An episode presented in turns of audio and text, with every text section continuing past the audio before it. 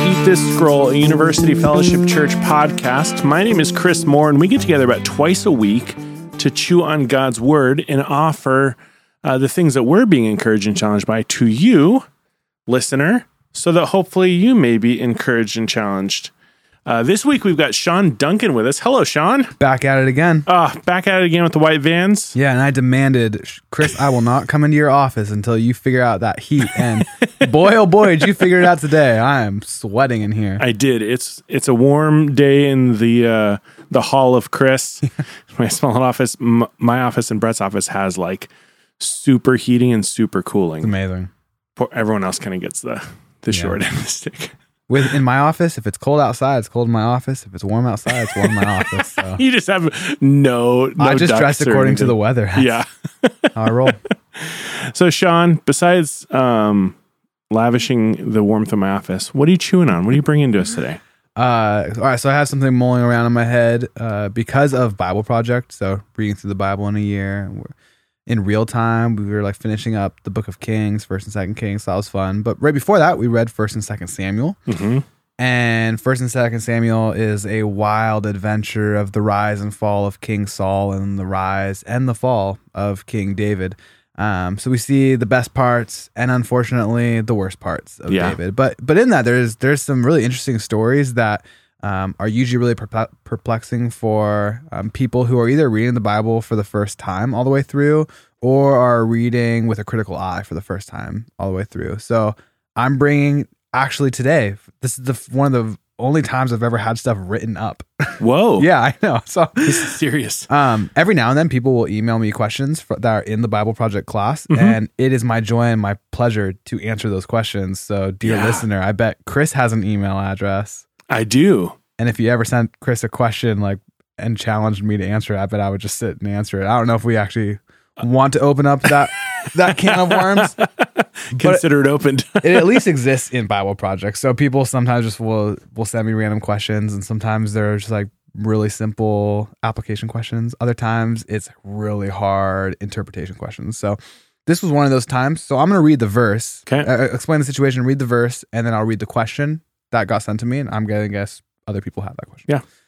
So the situation, we're picking it up in, in 1 Samuel chapter 16. So at this point, Saul had been king, but Saul did some no nos that he was told not to do by God. so God is stripping the kingdom out of his hand. And at this point, God, uh, through the prophet Samuel, has anointed little shepherd boy David to be the next and new king. So that happens in, in 1 Samuel 15. So David is the anointed king by God's spirit at this point. However, Saul is still the one who sits on the throne. hmm Right after this story, chapter 16, uh, uh, we will have the story of David and Goliath. Mm. But in chapter 16, um, you have the true anointed king, David, and then the one who is still the reigning king, Saul, and they meet for the first time, and it's all like unfolding. You're like, oh, there's so much tension. Yeah. It'd kind of be like, it'd be like your, I don't know, like your, your, your girlfriend meets your ex girlfriend or something. You're like, Yeah. oh, this is so Oh, no. awkward. It's like one of those stories, Yeah. just like, oh, this is gonna Everyone finds something to do. yeah. So okay. So that is that's where we're picking up in, in the story. So in chapter 16, David had just gotten anointed as king. Okay. Now we turn scenes, and verse 14 it says, Now the spirit of the Lord departed from Saul, and a harmful spirit from the Lord tormented him. Mm. And Saul's servants said to him, Behold, now a harmful spirit from God is tormenting you. The story goes on. So then, you know, the way they solve it is actually they, they say, you know what you need? You need a personal concert. And we know this guy, he's a Bethlehemite. His name is David. Mhm. And he, he plays the flute and the lyre. And they call David in, who's like the actual real king. And David comes and he ends up serving Saul Mhm. uh, as like his first act of the true anointed king. Wow. And he's serving the old king and he's Mhm. playing worship music and he, he it's sparing Saul the torment. hmm Pretty cool story. lot we could say about it. Anyways. Um, some translations, rather than translating it as a harmful spirit, translate it as an evil spirit hmm which the Hebrew word can get translated either way. Um, ra or ra'ah could could refer to um, either um, something that's bad or even something that's like morally evil. So Mhm. it has a pretty wide semantic range, but it's generally uh, something that is not good. Yeah, Yeah. not good. Okay. so so someone emailed me about this specific text and it says for their question was first Samuel 16 14 seems to say God has control of and uses evil spirits. Does he send evil into people or into the world? That's the question. It's a great question. That's a great question. Yeah, Yeah. it is a great question, huh? hmm Um, I, I think a very practical question, right? Yeah. It, it, it impacts how we see the world, how we view God, um, how we interact with the world around us. So it really does have lots of implications, but probably something that we don't often think about. Yeah. So I thought I would just share how I answered that question, and then we can pause after each little section. 'cause I, think I have three three sections of my response, hmm and we could talk after each section. Great. Okay. That sounds awesome. All right. Here is the first thing that I, I said in this response.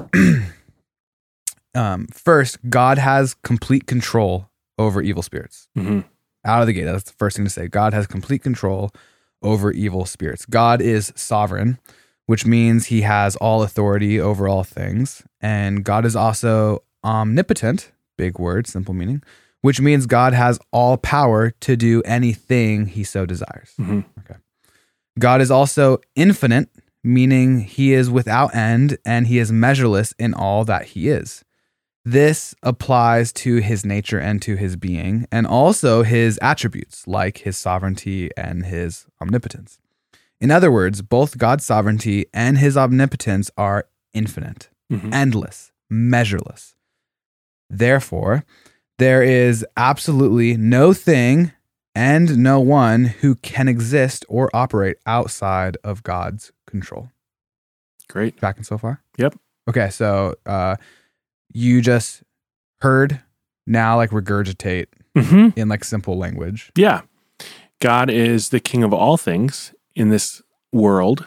So if we said this was his kingdom, he's the ruling king, which means he oversees and nothing happens inside of this kingdom that doesn't happen outside of his reign. Yeah. Yeah. So what I'm the first way I'm I'm just gonna, gonna break down Mhm. my answer a little bit. The first way I'm answering this is I'm actually using uh, logical theology. So Mhm. because we believe that God is a logical and rational God um, who's understandable and we can discern His ways through observing both um, nature, uh, God's revelation through nature, but then also God's revelation through Scripture. Um, so we can also discern things about him through logic. So I logically deduce this conclusion that God, well, because God is infinite Mhm. and because he is sovereign and because he is omnipotent, that means that no thing and no one can operate Mhm. outside of God's control and power.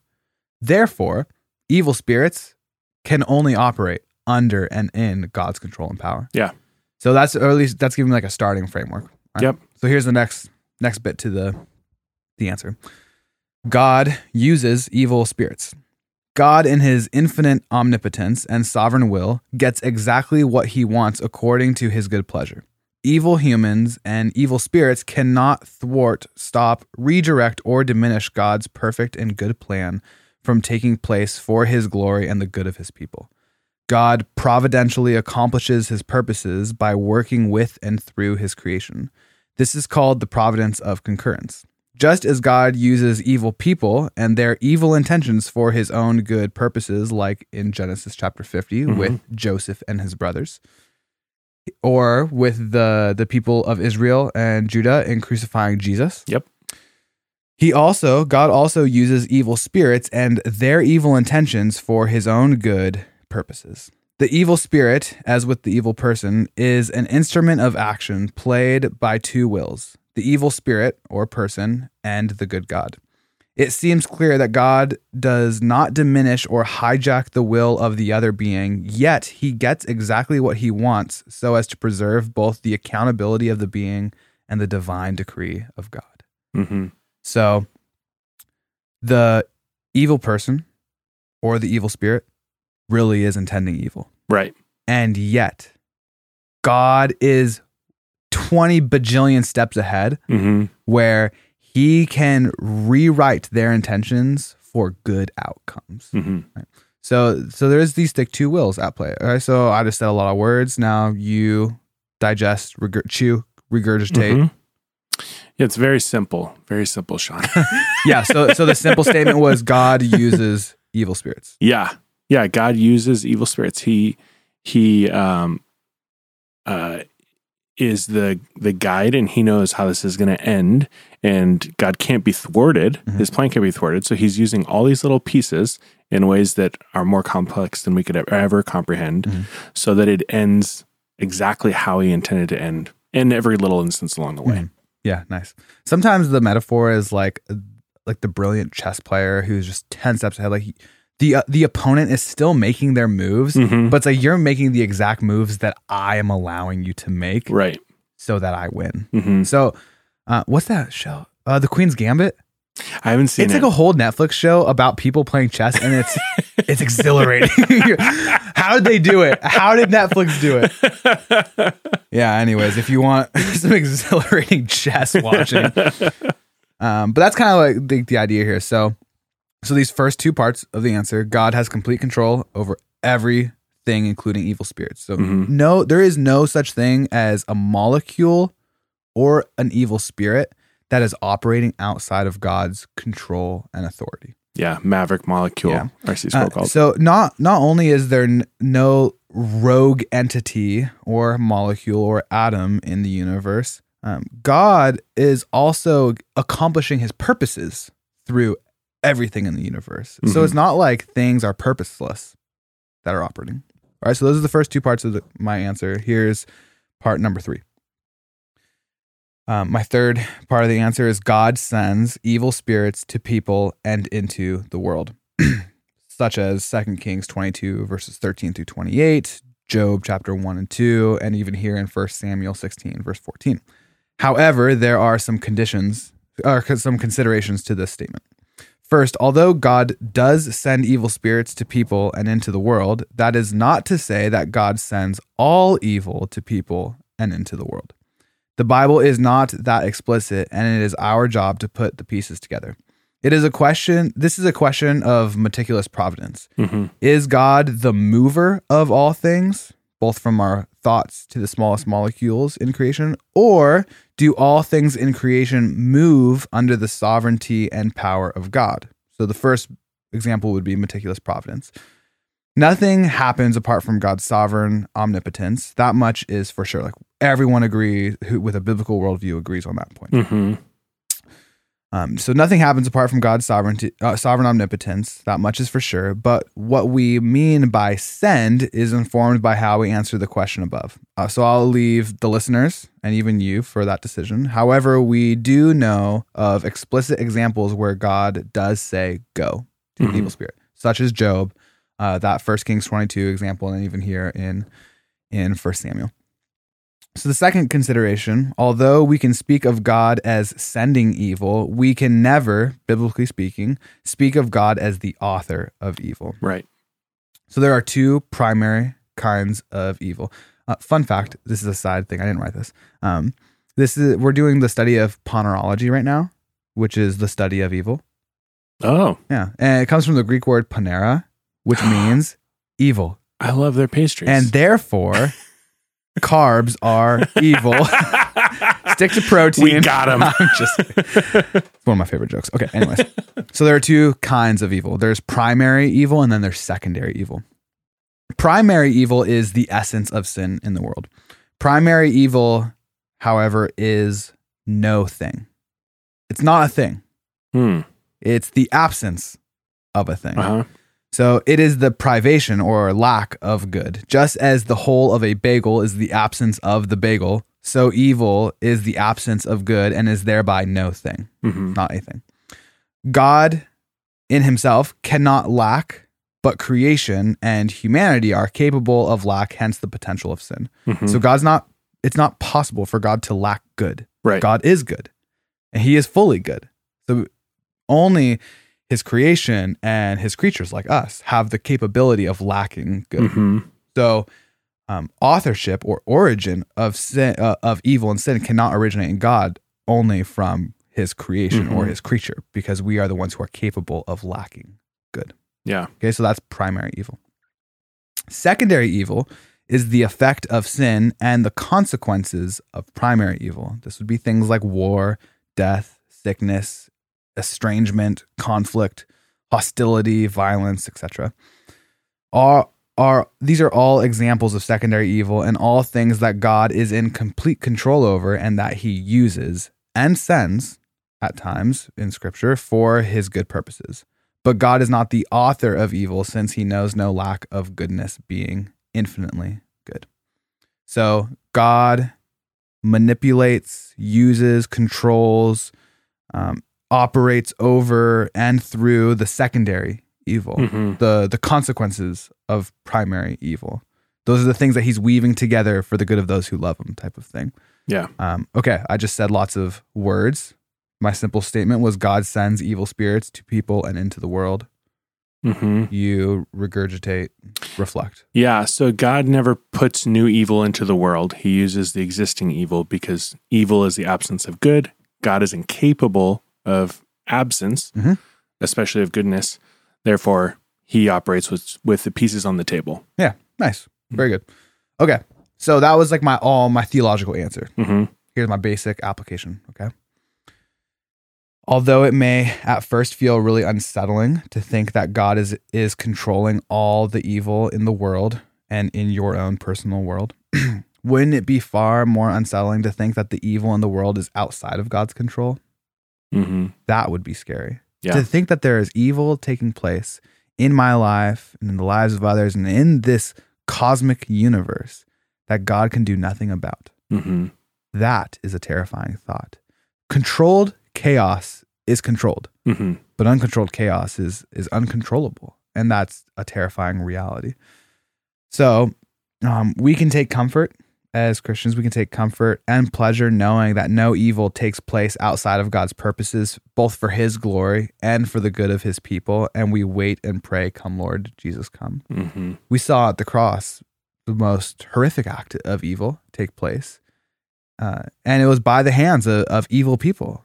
And yet it was according to the definite plan and foreknowledge of God for the salvation of the world. Mm-hmm. And if God is able to use such a horrendous act of evil, uh, the death of a truly innocent man, to to bring life and abundance and flourishing to the rest of the world, um, I can I can trust that not only will the judge of the earth do what is right, I can also trust that the the sufferings and the evils that I face, God must have something glorious in store, both for me and His world, through it, Yeah. because of the evidence I've seen. Yep, absolutely. Amen.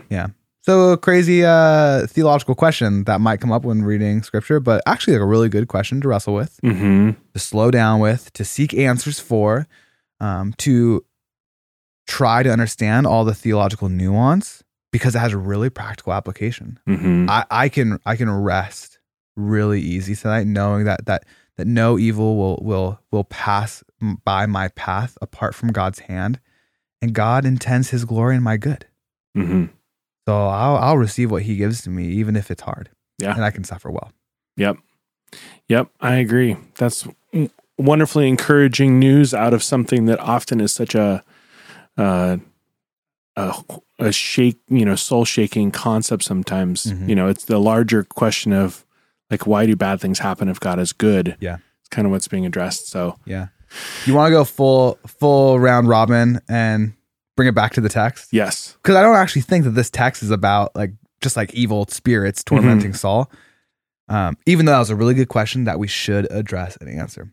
So, in the text, um, the spirit of the Lord had departed from Saul, and now this harmful spirit is tormenting Saul. That's Mhm. from the Lord. So it's it's almost like God has removed his uh his spirit that protects Saul, his anointed one, and and now he is he's open to like assault. Mm-hmm. Um, but then David is rescuing him from this torment. And who anointed David? Mm-hmm. God did. Like God, God sent them. So there's a, another text. That actually, it's mirroring this passage, but it's just two chapters away, and it says something very similar. It's First Samuel chapter 18, verse 10. And First Samuel chapter 18, verse 10 says, "The next day, a harmful spirit from God rushed upon Saul, and he raved within his house while David was playing the lyre as he did day by day." Saul had his spear in his hand, and Saul hurled the spear, for he thought, I will pin David to the wall. But David evaded him twice.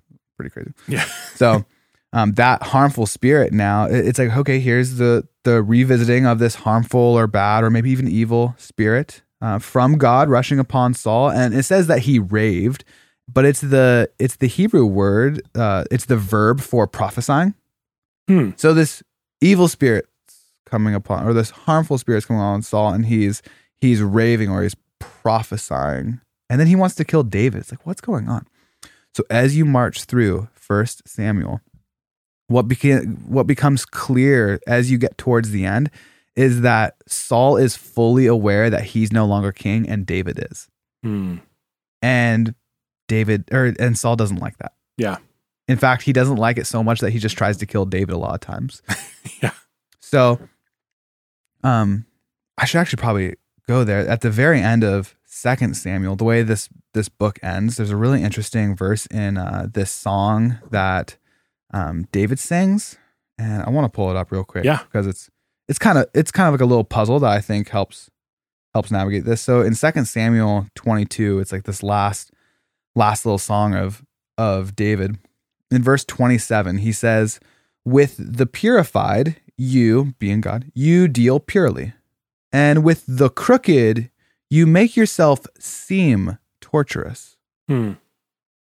So it's almost like one's posture towards God is how they then perceive God to be with them. Mm-hmm.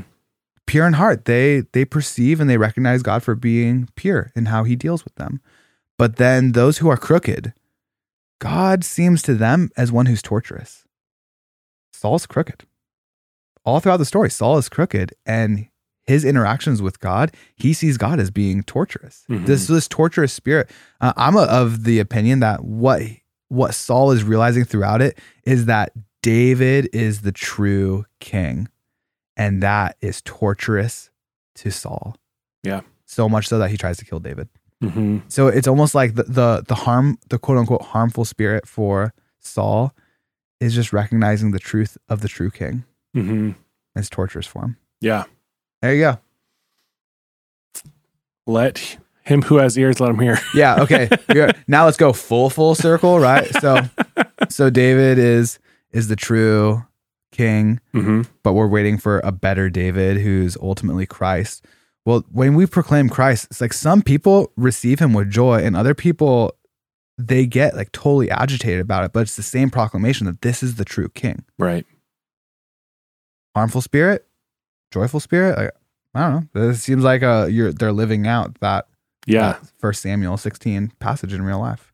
Well, I don't know the address. You may know it, but it talks about how the gospel is a, a death stench to the dying. Mm-hmm.